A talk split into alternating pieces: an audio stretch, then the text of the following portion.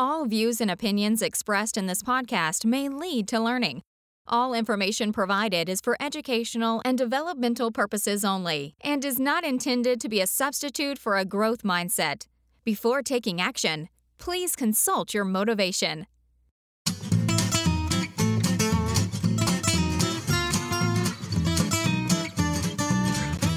This is the Teacher Talking Time Podcast.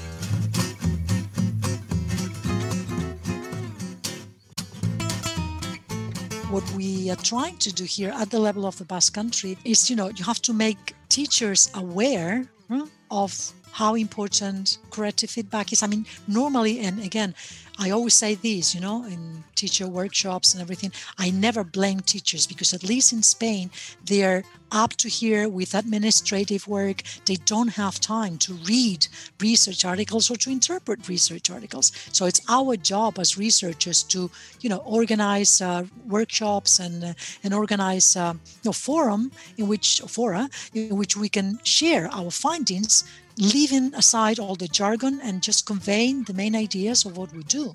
Teacher training mm-hmm. about corrective feedback. Mm-hmm. What does that look like for you?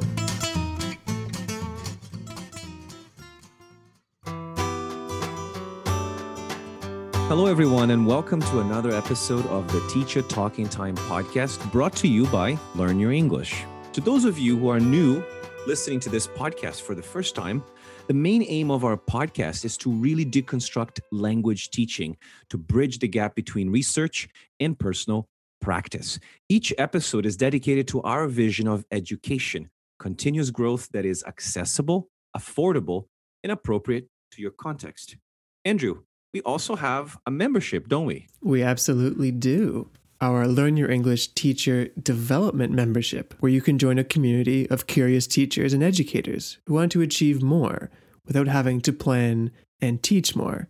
Leo, you like to say teach more mindfully, right?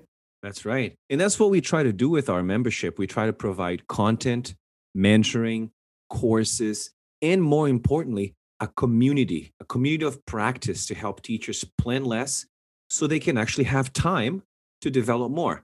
And what we focus on, Andrew, mindful and meaningful teaching, better thinking, continuous learning, developing a healthy mind, purposeful creativity, mental tools for thought, and humanistic education. Andrew, if somebody wants to become a member, what do they have to do? Oh, so simple. Just go to courses.learnyourenglish.net and become a member right there. You'll have access to all of our materials, not only for this month, but for all the months that you missed in the past. If you want more information, check out learnyourenglish.net slash memberships.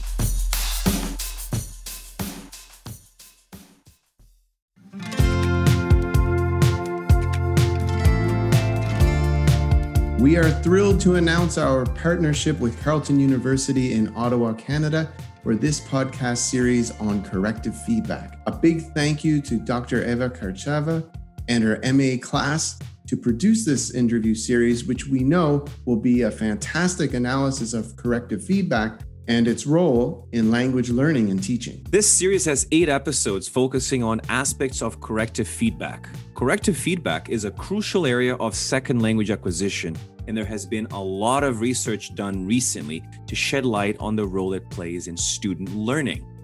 Seven of the interviews in this series were conducted by students in Dr. Kartchava's MA class as means of assessment to do two primary things. Number one, to connect researchers to their audience, and number two, to have her students have a greater level of understanding and investment in the research they were reading. That's right, Leo, and we're excited to provide an outlet for this project and to give not only new voices an opportunity to be heard, but to allow for new podcasting experiences for many. If you or your institution is interested in producing a mini series, either as a means of assessment or otherwise, please reach out to us at info at learnyourenglish.com. This is episode 5 in our corrective feedback series featuring Dr. Maria del Pilar Garcia Mayo. Dr. Garcia Mayo is the director of research group Language in Speech, a multidisciplinary group at the University of the Basque Country in Spain. The group focuses on the acquisition of English as a foreign language. Dr. Garcia Mayo has a PhD in linguistics from the University of Iowa and is the director of the MA program Language Acquisition in Multilingual Settings, as well as the head of the Department of English and German Studies at the University of the Basque Country. Her publications span the area of second and third language acquisition of English, morphosyntax, and the study of conversational interaction in EFL. She is also the co editor of journal Language Teaching Research. Conducting the interview today is Jean Chalbois and Sarah Langridge. With that said, let's get on with the show. Thank you so much for joining us this morning, Dr. Pilar Garcia Mayo. Uh, we are going to start off with asking you a question about a study that you did with Dr. Milla in 2014 in reference to corrective feedback.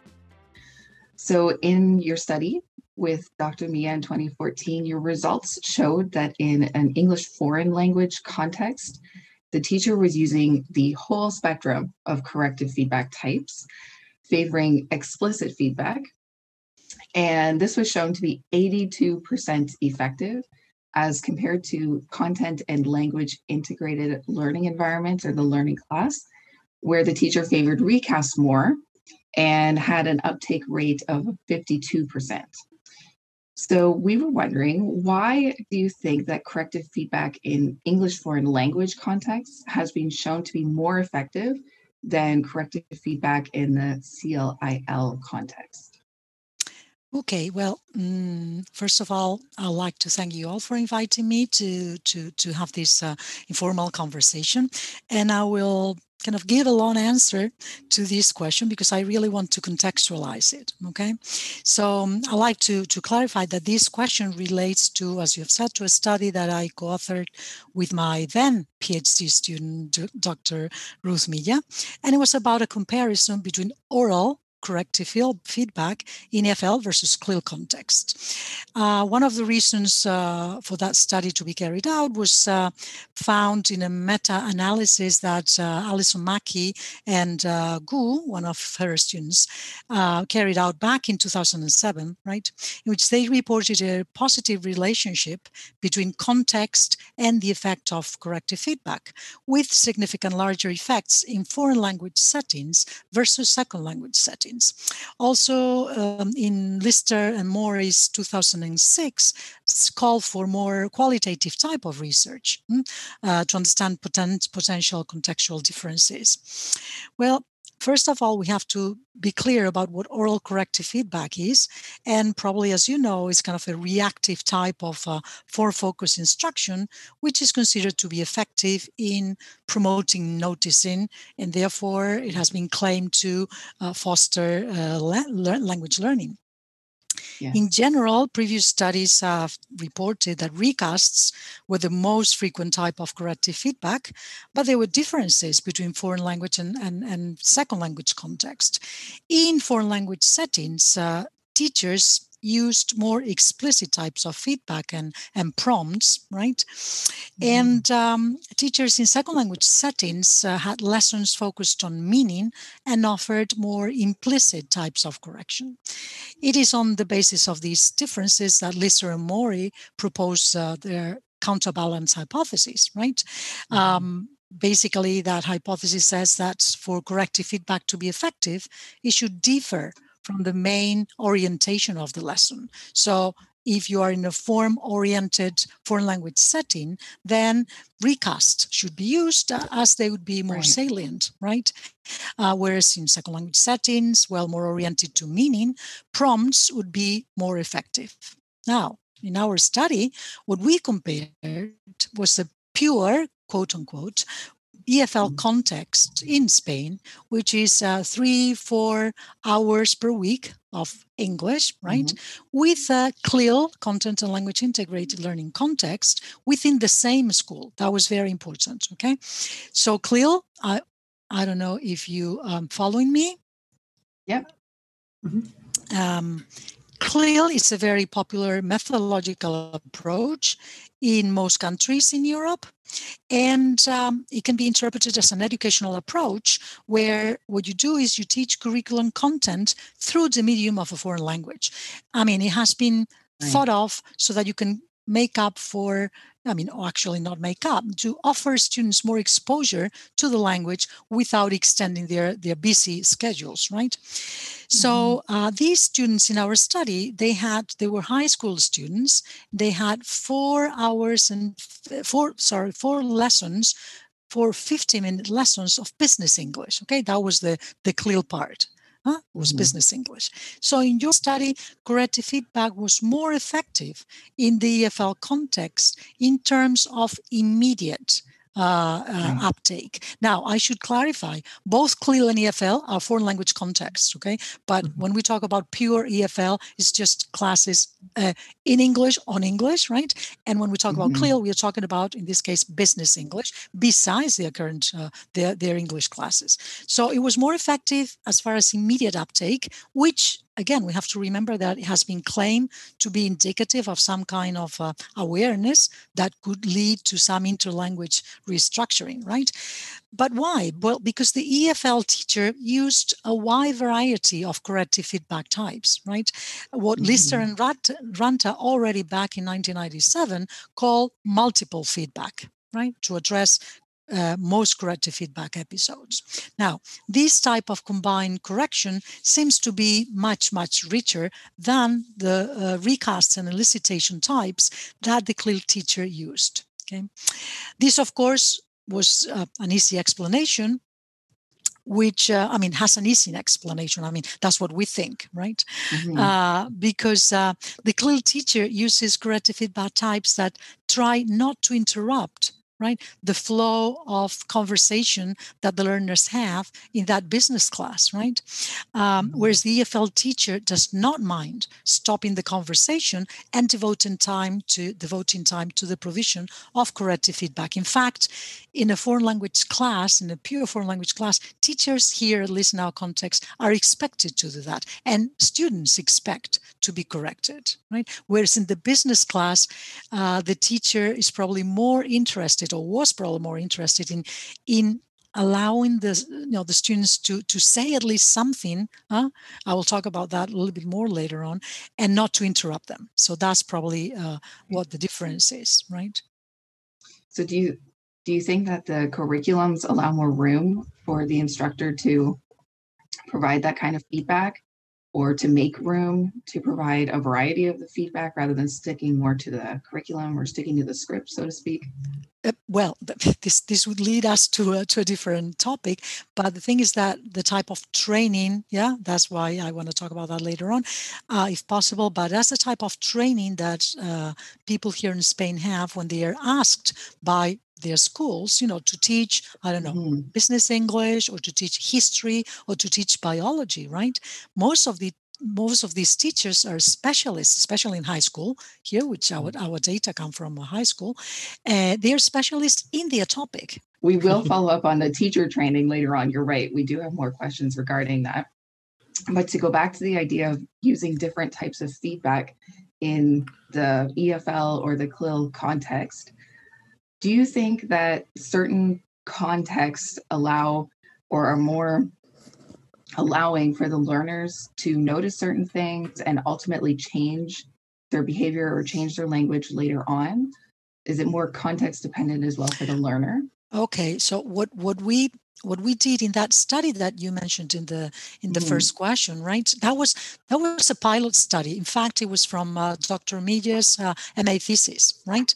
Uh, and so there we reported a uh, few significant differences, I mean, quantitative differences, right? When we say significant, we're talking about statistically significant mm differences, right? Between the two contexts. But that was probably due to the small database we had, right? However, uh, interesting qualitative differences were observed already with this small database. Uh, now, in Milla 2017, which is uh, Dr. Milla's PhD dissertation, which I supervised. Um, part of the study uh, actually has been recently published in just this year, it has been out in a chapter. And so in that dissertation, the database was enlarged. And we also analyzed, again, EFL versus CLIL teachers and we also analyzed another pair of EFL CLIL teachers to discard, you know, the possibility of, uh, you know, teachers' idiosyncrasies that might have affected you know, the results in the previous study. Now, one of the main findings that we reported in this new study is that the differences in lesson orientation, hmm, CLIL and EFL, uh, well, and that influenced uh, the teacher's amount, not just the amount, mm. but also the types of oral corrective feedback provided, and also the learner's behavior. Okay, mm. so we found that um, corrective feedback episodes in the CLIL and EFL settings, uh, they were different in number and in mm-hmm. nature, right?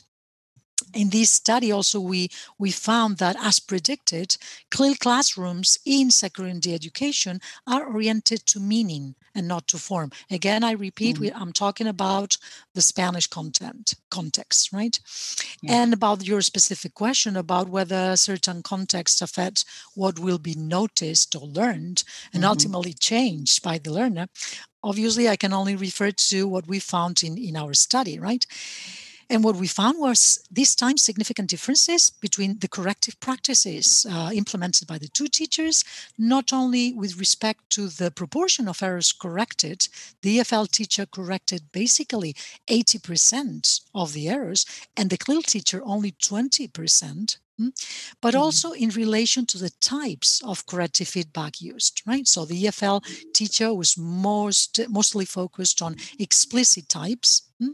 and the CLIL teacher on recast, even though uh, both of them used recasts, but the recasts were different, right? Because uh, the the the CLIL teacher used more implicit conversational types of recasts, where the EFL teacher used more didactic and explicit types of recast. Uh, another interesting difference was that the CLIL learners, the CLIL student used their L1, their first language, much more than the EFL learners, right? We thought that was interesting, but again, the explanation for that is kind of easy because if um, if CLIL learners miss something is specific lexical items to express mm-hmm. their ideas right so that's why they they they, they just fell back on their l1 hmm? anyway i always say that in order to make claims about anything that we do and about about whether you know something might be changed in the learner's interlanguage we all always need longitudinal studies right absolutely that helps yeah yeah, yeah. later on but it's i don't know about other contexts but uh, here uh, it's very very difficult to access schools because right. these days you have to obtain permissions from uh, especially if you work with minors right nowadays mm-hmm. that we're working with children i mean you need the parents and or legal caretakers permission the school's yeah. permission the ethic committees i mean the university ethic uh, committee ethics committee permission so when you get to the classroom i mean you have like one mm-hmm. year of work before you know you actually get into the classroom so it's very difficult and of course you know to convince teachers that well we actually need longitudinal studies yeah. uh, that really interrupts their their their classroom you know dynamics and uh, that's hard mm-hmm. right but I'll talk about that later as well. So you just mentioned about explicit and implicit feedback again, mm-hmm. and I just want to come back to that and ask about if explicit feedback, in your experience anyway, has led to greater noticing for uptake for a learner. Okay, I think that uh, well, yeah, that's a kind of very very interesting question. Um, I think that I have to constrain my answer again to the foreign language setting yeah, and based uh, on the data we have collected throughout mm-hmm. the years, um, I would say that uh, you know learners need to notice in order for uptake to take place, right, to occur.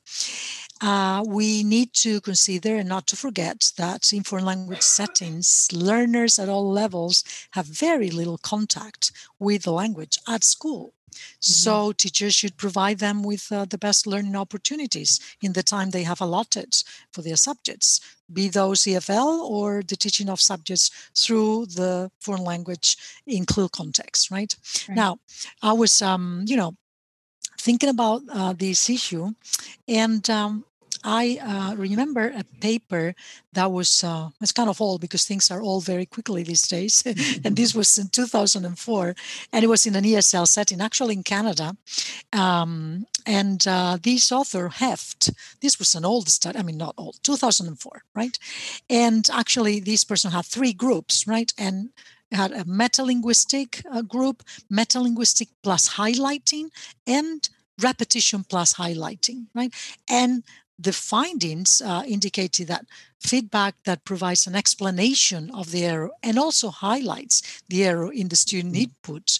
That is to say, metalinguistic explanation plus highlighting is the most uh, effective at eliciting learner uptake, right? There is another study which is a bit more recent, 2011, and again also uh, in an ESL setting, which is very different from an EFL setting. And uh, here it was found that it was only recasts with rising intonation that were the most mm. effective for learners noticing.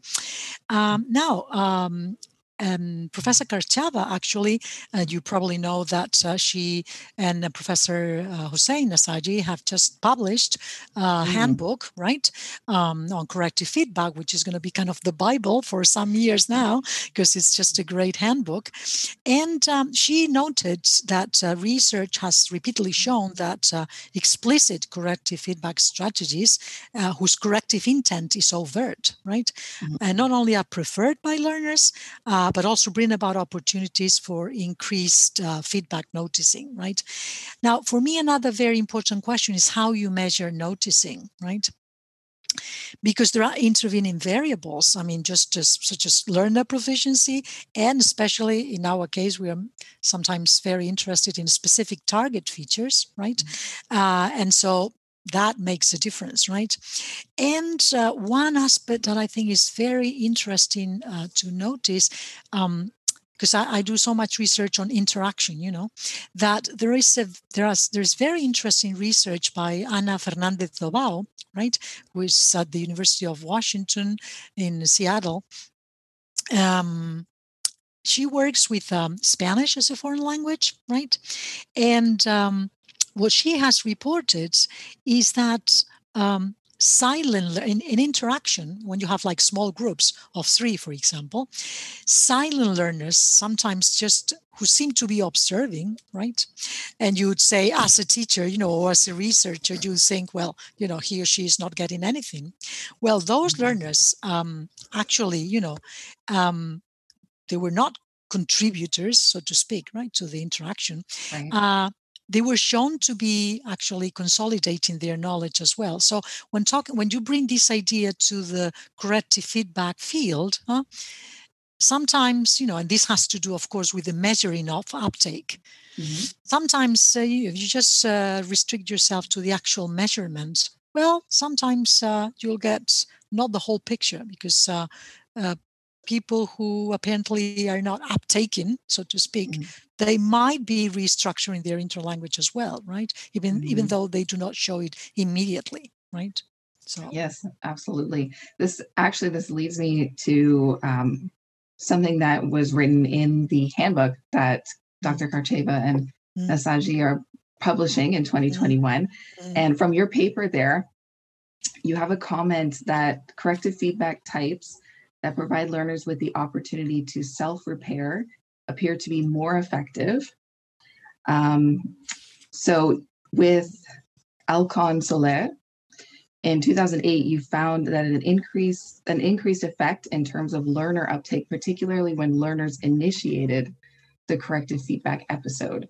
So, could you expand on that a little bit more as well, and how to get a learner to initiate a corrective feedback episode? Which, how do you do that? Which paper was that? Is that in the 2021 chapter? It is. Yes, this is in the corrective oh, feedback oh, because in I have, versus um, foreign language context paper. As far as initiating, I mean, you're talking about mm-hmm. a real classroom. Yeah. How do you get learners to initiate a corrective feedback episode? To initiate it, that's mm-hmm. when they well, if they want to, they sometimes correct. Uh, well, they self-correct, or they can correct uh, a partner, right? Right. So that's they that, that's when they initiate it. But Could it also I mean, the thing, be asking the thing, the thing, what was that? sorry could it also be asking clarification from the of course. instructor yeah, yeah, or yeah, yeah. feedback? yeah, yeah, yeah. We have we have seen that in in children a lot. Okay, we have several papers on that with the children when you're saying, you know, well, you know, they're very young, they don't have enough uh, lexical repertoire, uh, mm-hmm. lexical items or something. They do it. I mean, they use clarification requests, they use uh, comprehension checks, they use all kind, all kind so, of I have a question yeah. about that, uh, Pilar. So, does all of this fall under the umbrella of negotiation of meaning? Negotiation of meaning, yes, yes, yeah, and they do that both in pure foreign language context and in CLIL context as well, right? But again, what we have found is that there's an age issue there. Even though you're dealing with very young learners, mm-hmm. it's not the same eight to nine, nine to 10 mm-hmm. than when they are 11, 12, yeah the last year of, of uh, primary school in spain is 11 12 right? So those are m- much more shy right than uh, than the little ones. The little one uh, little mm. ones are much more adventurous so to speak.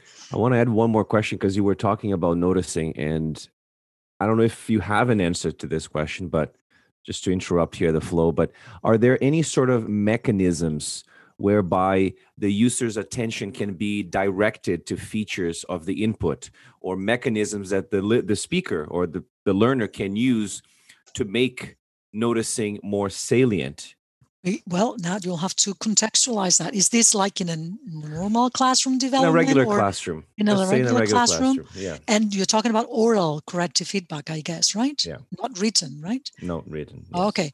I guess as a teacher, the best way I have to, well, first thing, you have to assume that you're teaching the class totally in English, okay? Which I'll have my doubts about. I mean, I've observed many classes here, very foreign language classes, and I think that's the major problem, okay, in most uh, primary and high school class in Spain. Teachers, uh, especially, well, here, you know, you have two other languages, teachers can fall back on. I mean, that's uh, mm-hmm. Basque and Spanish. So when they see that students are kind of a bit at a loss, oh, okay, we'll use the Okay, we have studies on that too. The L1 is fine. I mean, it's not, we don't want to uh, just say don't use the L1 because the L1 actually is a scaffolding, you know, tool, right? Um, and it helps the flowing of the conversation, but you cannot overuse it, right? And uh, so, as a teacher, what can I do, right? For me, the best, one of the best techniques is uh, changing in the intonation, right?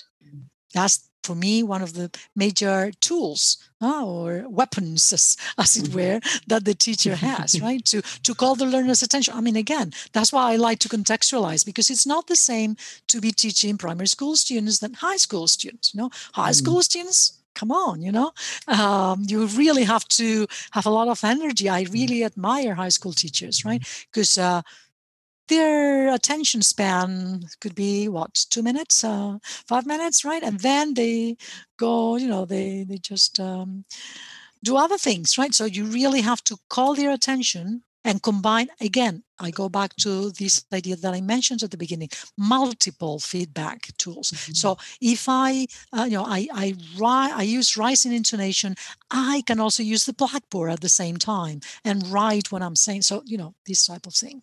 Some people are more visual, so even if you use rising intonation, they won't get it, or they might. I mean, there's there's lots of research on on recasts, and the teacher is recasting something. I don't know. Let's say use of articles in English, right? Mm-hmm. And the learner might be understanding that oh okay i've used the wrong word right or something like that instead of getting the, the, the article right so there are lots mm. of studies with lots of results depending again on so many variables right it's very difficult to overgeneralize right or to generalize because you will be overgeneralizing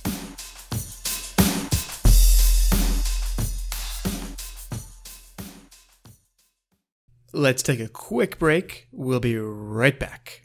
You know, quality professional development is such an important part of the teaching industry, but it's surprisingly hard to come by. That's why I was so pleased to come across Learn Your English, a company providing online teacher education courses with a fresh perspective. My name is Erin, and I'm an English language teacher. After a decade in the classroom, I found myself teaching the same things in the same way. My learning seemed to have plateaued.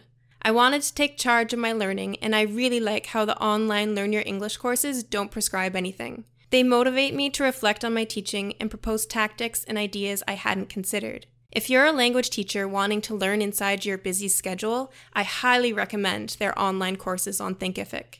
Head on over to lyenetwork.thinkific.com. That's lyenetwork.thinkific.com. Take control of your education. You won't regret it. Hey guys, I'm Sophia Shanahan from Venezuela living in Canada, and you're listening to Teacher Talking Time, the Learn Your English podcast. Um, so, in, in our handbook on corrective feedback, um, uh, in, in your chapter, you've identified this research gap. Um, kind of going back to children, there's a there's a research gap mm-hmm. in, in sort of corrective feedback provision and uptake yeah. for children. Mm-hmm. Um, so, uh, you know, I imagine with like in a foreign language context where there's more and more sort of early start programs, mm-hmm. um, do you see more sort of the research kind of geared towards, you know, children classroom research? Yeah, yeah, I, I, I totally do because um, no, if I if I can share kind of a little bit of my story here, when I mm-hmm. arrived in the Basque Country back in 1993, I was a theoretical linguist. Right, my my mm-hmm. dissertation was on mm-hmm. uh, was on parasitic gaps. You know what those are?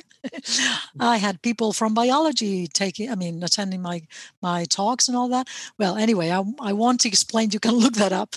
You know what a parasitic gap is. But anyway, it was just theoretical syntax. Okay, so I started teaching PhD courses here, and I realized again contextualized back 993 not many people here had enough background on on chomsky syntax right it's not the same these days because we have trained lots of people mm-hmm. since then uh, but um thing is that at one point you know i went to the library those times with the car catalog right no uh, right? and uh, i found a paper by professor teresa pica right mm-hmm. Pica, I'll never forget it. Pica 1996, right?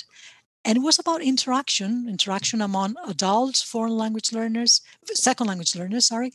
And i thought wow this is this is very interesting. In all my studies on theoretical linguistics or anything like i've never heard about this. And of course my love is teaching you know i love teaching. So i thought oh this is very interesting. So i started by myself. I said i started that line of research in the foreign language context with the help of professor pica who's late late professor pica she collaborated with me you know from the very beginning. She came and visits and um, visited us back in 1998 right? So it was just a great way to learn from her.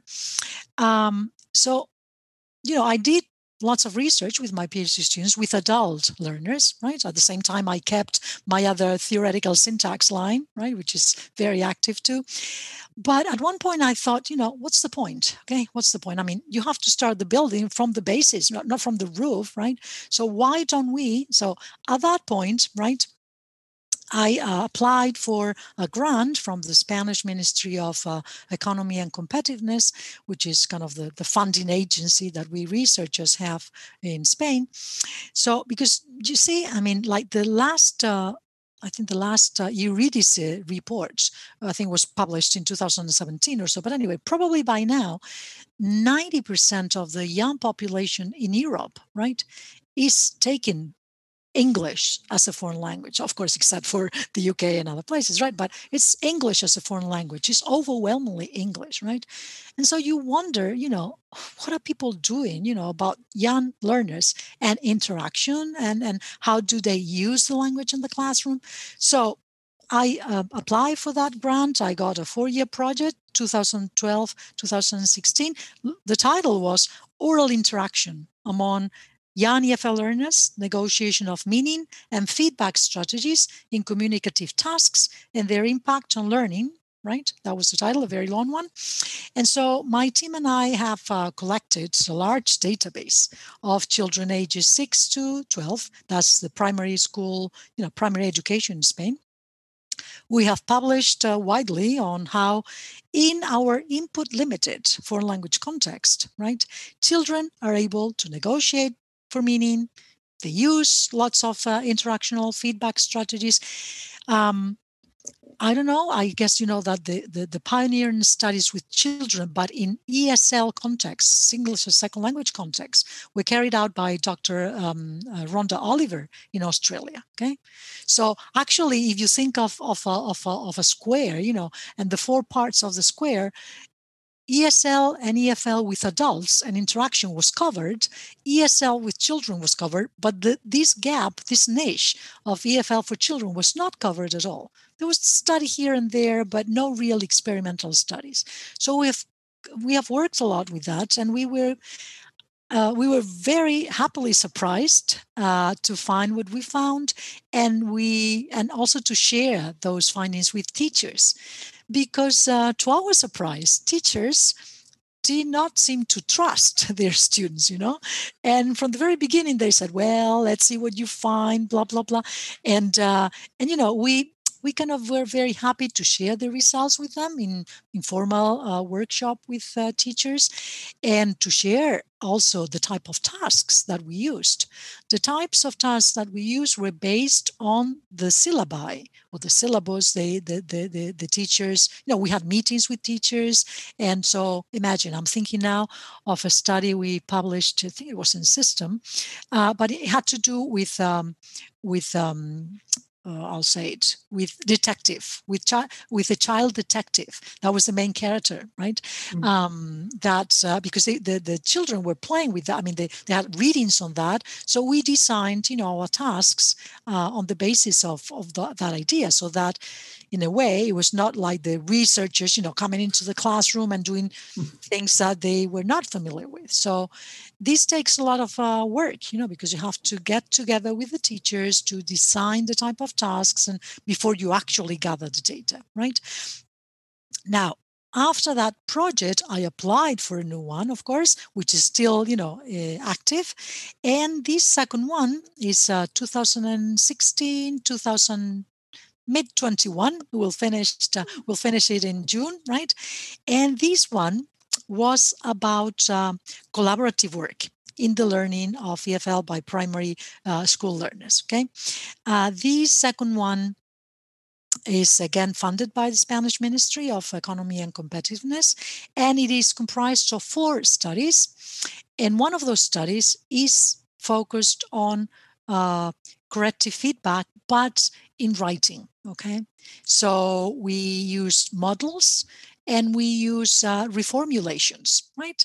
Uh, but not just pure writing, it's collaborative writing. So what we do is we we uh, video record the children, you know, interacting while they put together a text, right? Which obviously then uh, is given to the teacher or the researcher.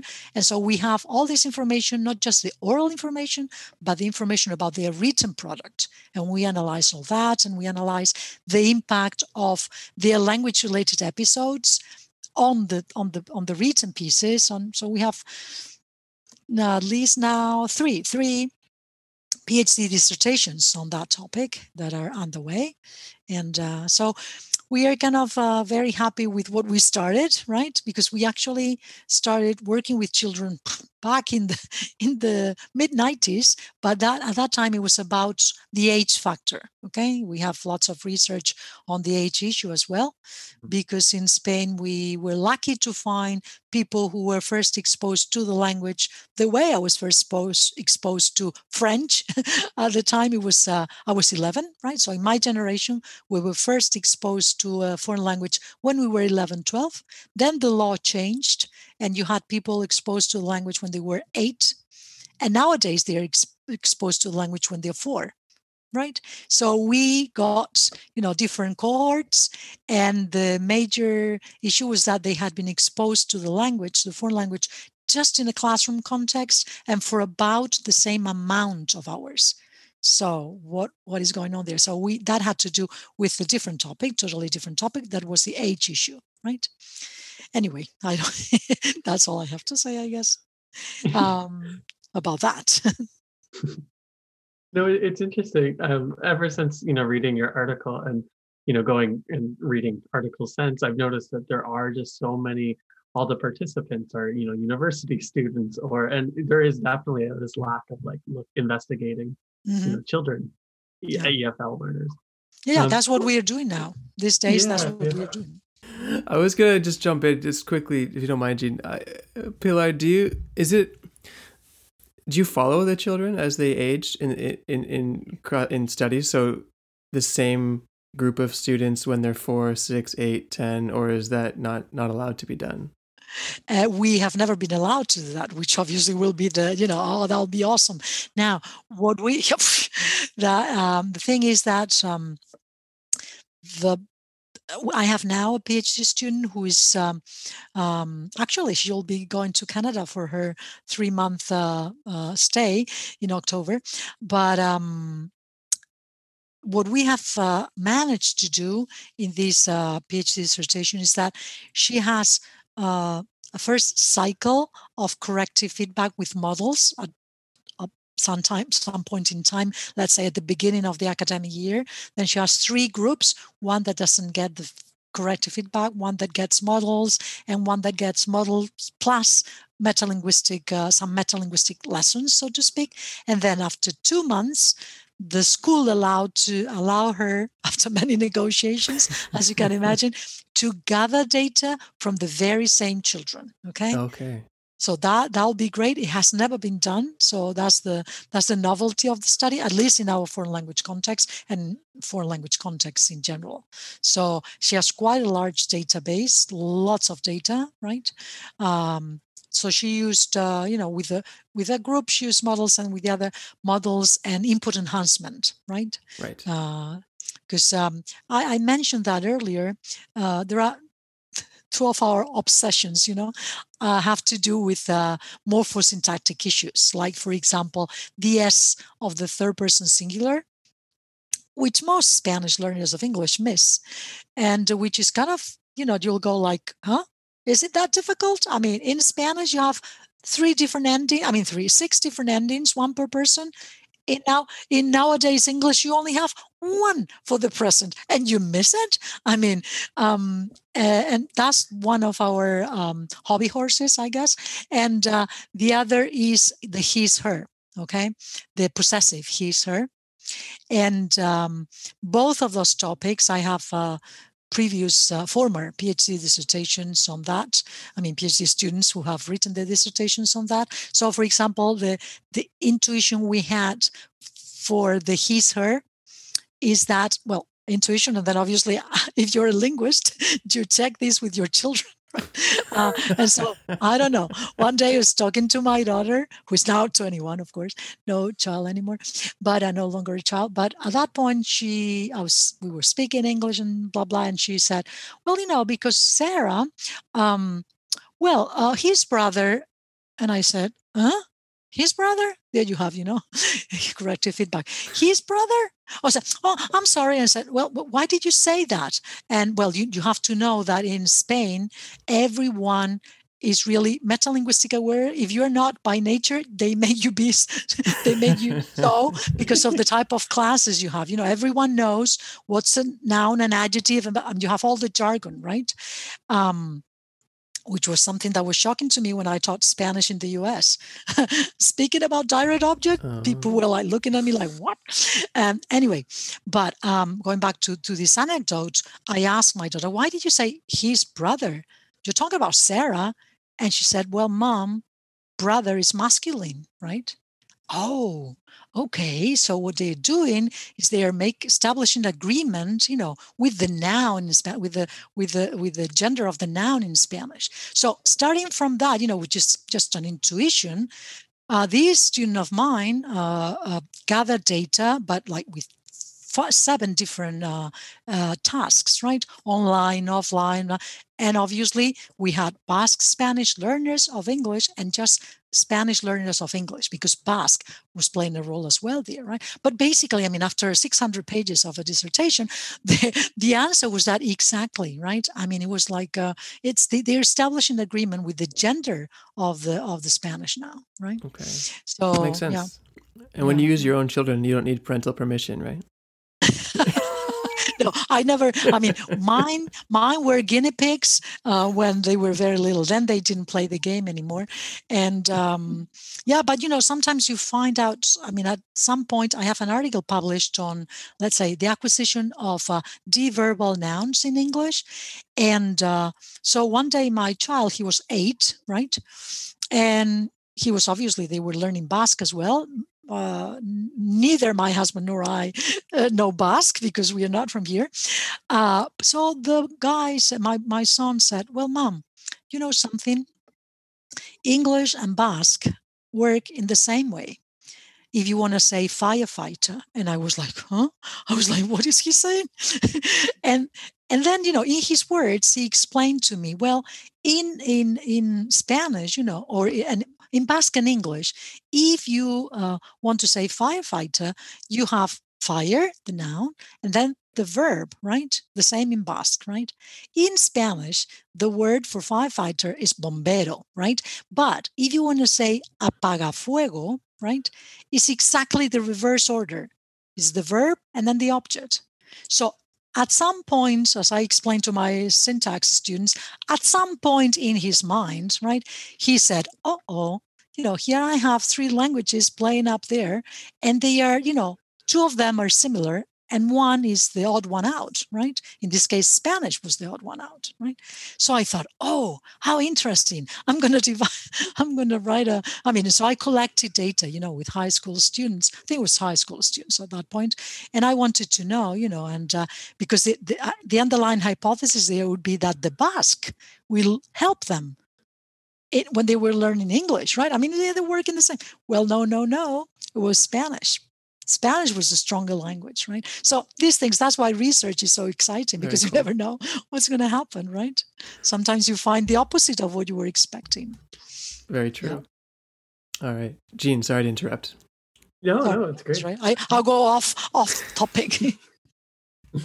um, so in uh, actually you mentioned Professor Pica, and there's a, a mm-hmm. paper you did with mm-hmm. uh, Professor Pica, and you you identified that like peer to peer, um, uh, in, a, in an FL context yeah, interaction yeah. yielded similar uptake than you know mm-hmm. sort of language learner to native speaker mm-hmm. mm-hmm. interactions, and I think that's so cool. Um, but in light of that, um, why do you believe that you know maybe i'm using foreign languages maybe too broadly but mm-hmm. um, in, in a lot of foreign language contexts mm-hmm. we see a lot of hiring of native speakers mainly on the value mm-hmm. of them being main uh, native speakers um, mm-hmm. so, so, yeah so I, I guess why why do you think that trend is still around what what can I tell you? I mean, this I, I live this every day, you know. Mm-hmm. And again, you know, when my uh, this again, I given you lots of anecdotes, but I think they they kind of give you a feeling of what society in general thinks, you know, here and in other countries as well. So when my my son played football for many years, well, soccer over mm-hmm. there, I guess. Um, and you know you had to share lots of hours you know on the weekend with other parents and uh, so one of them once told me well, when your children go up, grow up, you'll send them to to learn English overseas, right? And I said, well, I don't know, perhaps to be like a month with a family or something. Well, you'll send them to the UK, right? And I said, well, no, I'll send them to the USA, right, or to Canada. Oh my God! But there they don't speak English well. The only good English is the one in the UK. And I said, well, I, I thought to myself, what a wonderful. Well, no, what I thought to myself was, am I going to tell her about social linguistics here and about, you know, well, so most people in Spain, I would say, they believe that if a native speaker teaches the language class, their kids will learn English basically better and automatically, you know. This is what the literature has referred to as the native speaker myth. Hmm? By the way, uh, if you have time, you can Google David Crystal. He has a very interesting talk in November 2020. And uh, he says, you know, well, yeah, people think that everything should be modeled uh, as native speaker accent, native speaker grammar. That's out of the window for me, he says, right? Received pronunciation spoken only by 2% of people in England. In England, not only not Scotland or Wales. Yeah. And so he says you need to introduce students to all kinds of accents. Otherwise, they will be living in a fool's paradise. I think that's just great, you know. Um, so, my idea, and of course, this is my personal opinion, right? I think that having a well trained non native speaker that can provide frequent and high quality input has actually many more advantages than having a native speaker that does not have a command of the native language. Most of the times, that's the case, okay? The native speaker comes here, he or she is uh, hired at a language academy, they don't even speak Spanish, right? Okay, that could have a good I mean, that could have the advantage that you force the learners to use whatever English they have, right? Because this person doesn't know any Spanish or pretends he doesn't know any Spanish. But I mean, a non native speaker has the knowledge of the learner L1, right? And because it's normally his or hers, right? So it, you're able to anticipate the problems that your students have because you have been there before, right? And and so you can actually you know you can play quote unquote with the two languages and you can make learners aware of the differences the similarities between the two systems in such a way that you can facilitate the learning right? Also i think you can be kind of a a model for your for your students. You know they can think oh she has done it. I can done it. I can do it too right? Uh, so you know for me uh, the native i think there are very interesting books actually about the native speaker myth.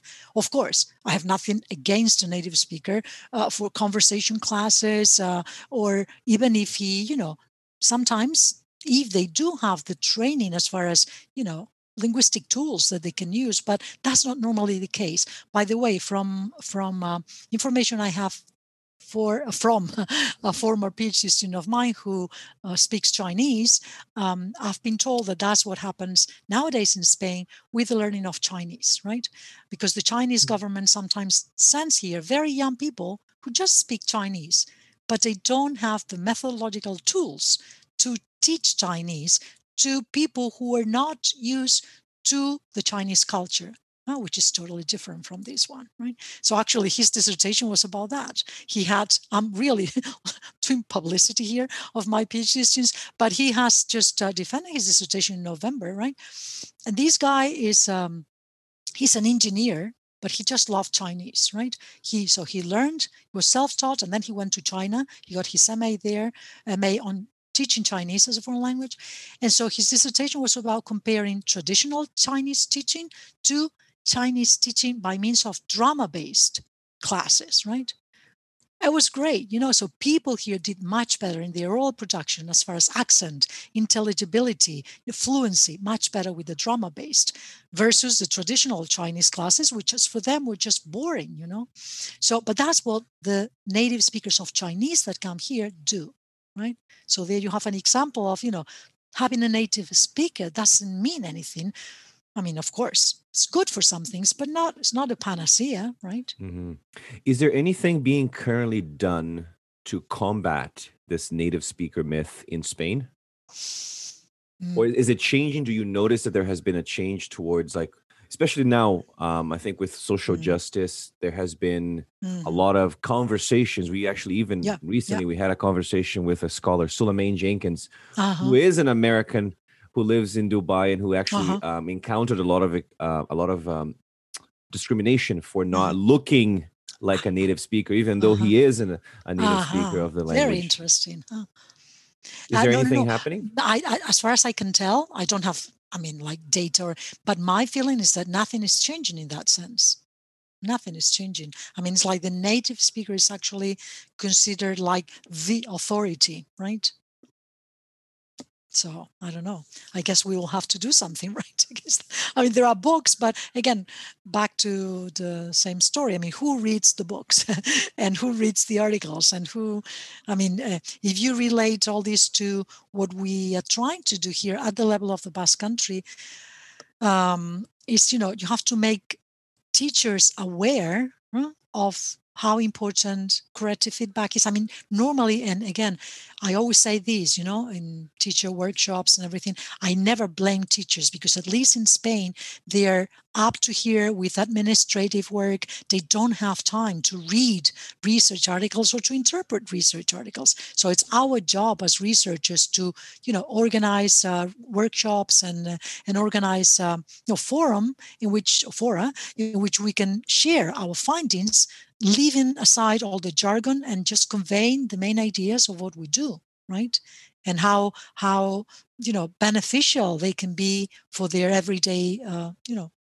work yeah and i think it kind of harkens back to you know kind of what we're doing here with you know like posting these interviews but even mm-hmm. like you know having that corrective feedback bible mm-hmm. but um which actually kind of leads to the next question of teacher training mm-hmm. about corrective feedback. Mm-hmm. Um, you know, in, in your paper, you you kind of advocate that we need mm-hmm. more. Yeah, um, yeah. And what does that look like for you?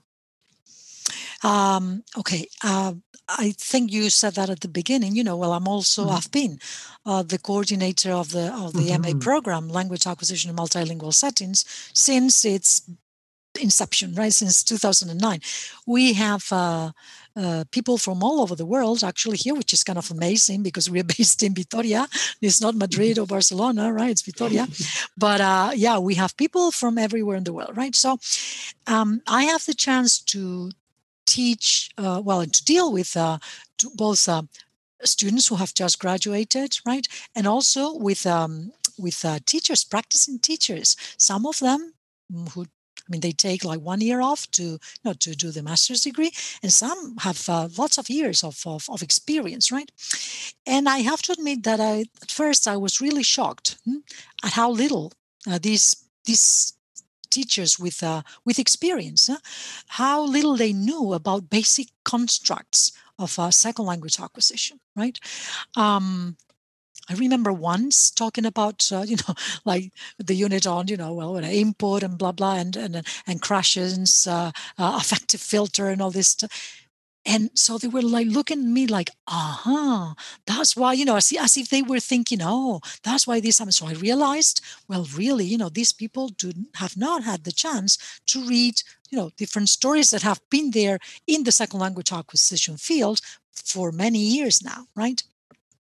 So um, I've always defended that teacher training for future language teachers should be a must, right? In their studies, it's not just the training in an MA program, but you know, throughout their, their, their career, they they should be allowed to take seminars and to you know update information and all that. Um, there is a very, very interesting study that I sometimes use in my classrooms, in my classes, sorry, uh, by Alison Mackey and other colleagues. It dates back to 2004, and it's about corrective feedback. And I thought it was very interesting and actually easy to implement because they are comparing like novel teachers with more experienced teachers, and it's about corrective feedback, right? And they give them a script with the very same lesson. They give them 24 hours to prepare for that lesson right? And then obviously they record how each of the teachers uh, behave. And you see the very same, uh, you know, corrective feedback episodes and how the experienced teachers deal with it and how the novel teachers, uh, the more or less experienced teachers deal with it. And it's just amazing, you know. And actually, I just remember now that the more experienced teachers, they use, you know, a, a wider range of tools, right, for corrective feedback. So visual, uh, oral i mean again rising intonation even gestures you can use you know gestures or something like that to call your learner's attention right now uh, dr milla and, and myself just published a study another chapter uh, um, because in her dissertation she also gathered data on um, on teachers' beliefs about corrective feedback and students' beliefs, right? So, what we observed was that clearly teachers' beliefs and practices did not really match. Okay. Their lessons were not balanced in terms of content and language. And um, teachers' reflections of their own practices and beliefs, as well as the convergence between beliefs and practices, are hypothesized to help to help learners um, language teaching, right? So I think they have to go into back to your question. They have teachers have to be made aware of their own practices and be provided with further training on the importance of uh, oral corrective feedback, also written corrective feedback. For example, uh, teacher training courses for CLIL teachers could include actual video footage of what they do, right?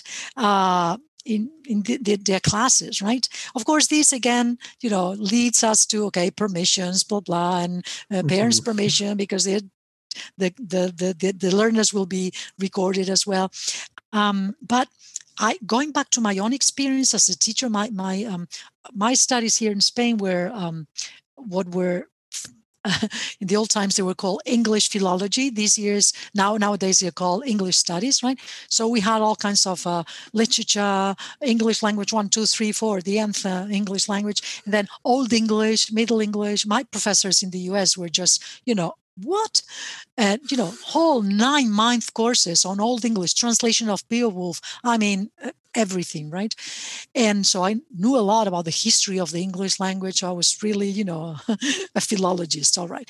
But anyway, my, I had never taught, I had never been in front of an audience, right? Teaching in front of a class because in my times you basically you either taught or worked. I mean so you either you were a student or or or you worked right? So it was like it was no combination of both uh, both things. Anyway so the first time I was in front of a classroom was in the Spanish department because I was um, you know, I, I, went to the States with a Fulbright scholarship, but then I said, well, I need to teach, right? I want to, I want to be, well, feel the danger, right? Anyway, so um, they really liked me in the Spanish department because I was not just a native speaker of the language, but I also had the training, you know, the linguistic training and all that.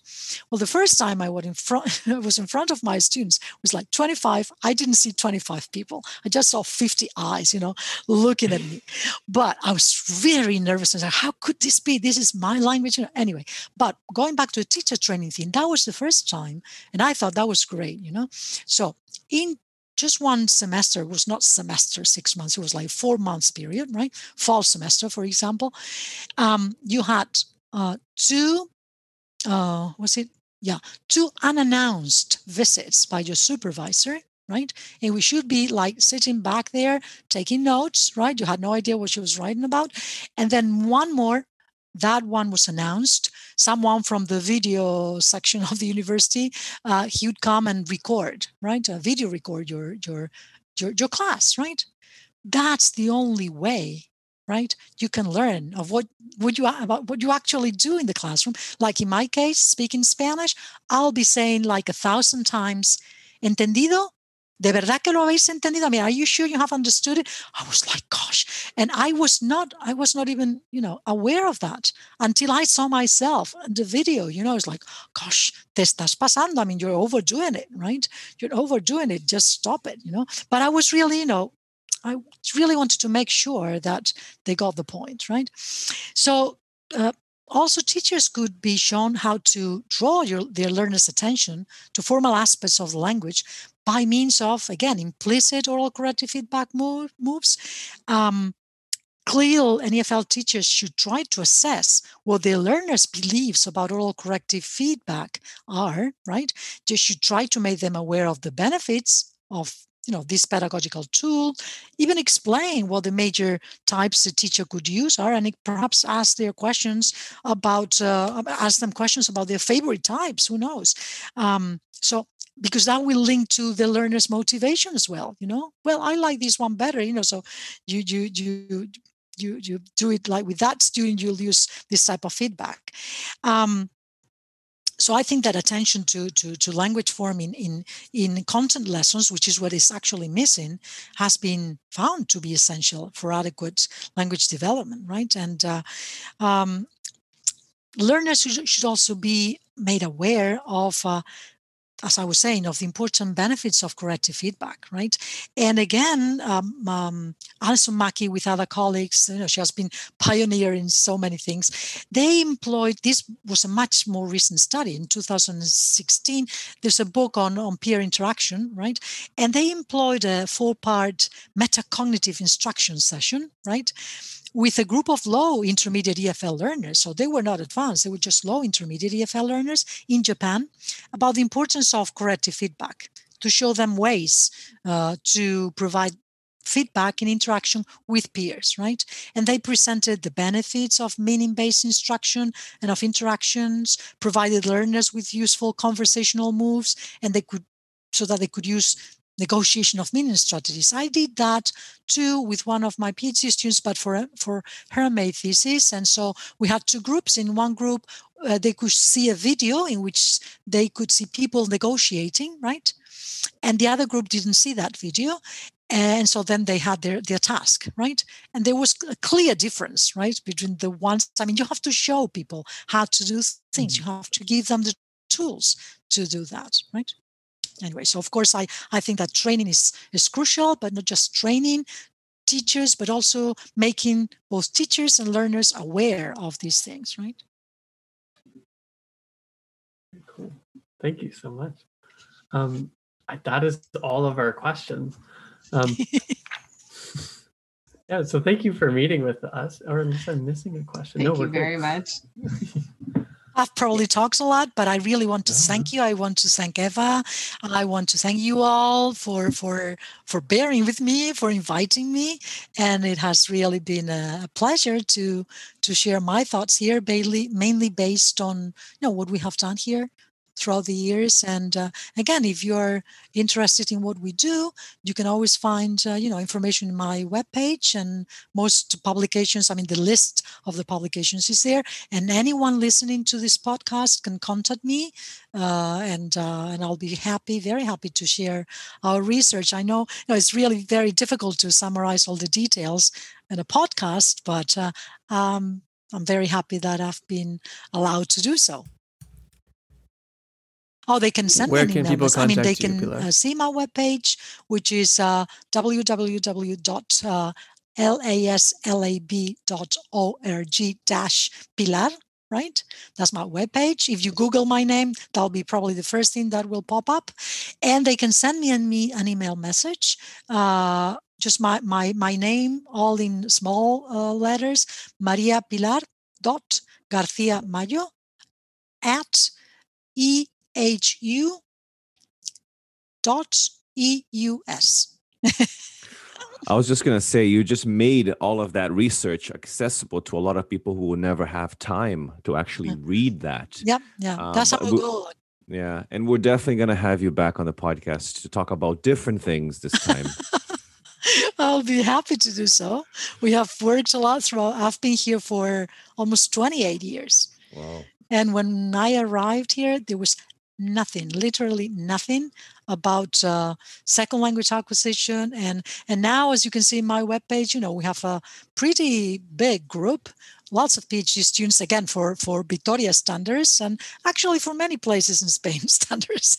And uh, and we have uh, we have been uh, considered or labeled an excellence research group by the Basque government.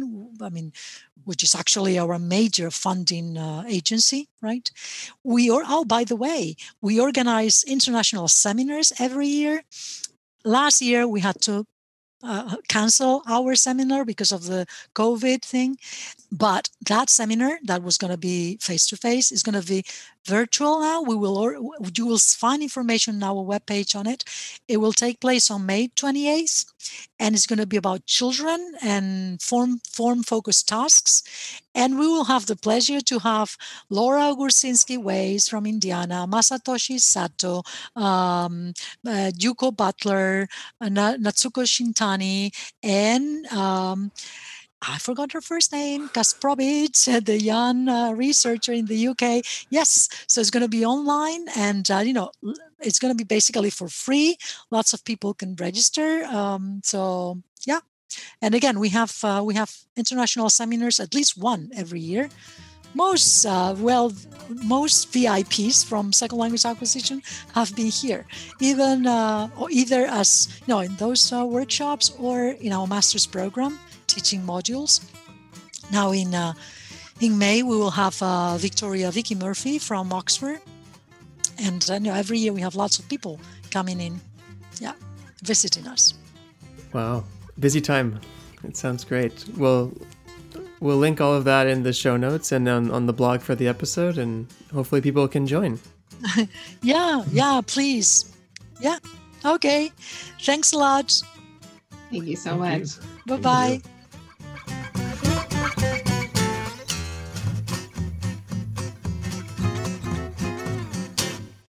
You've been listening to Teacher Talking Time, brought to you by Learn Your English. Ready to take control of your education? You're in the right place. Teaching, professional development, learning. Expand your world with Learn Your English.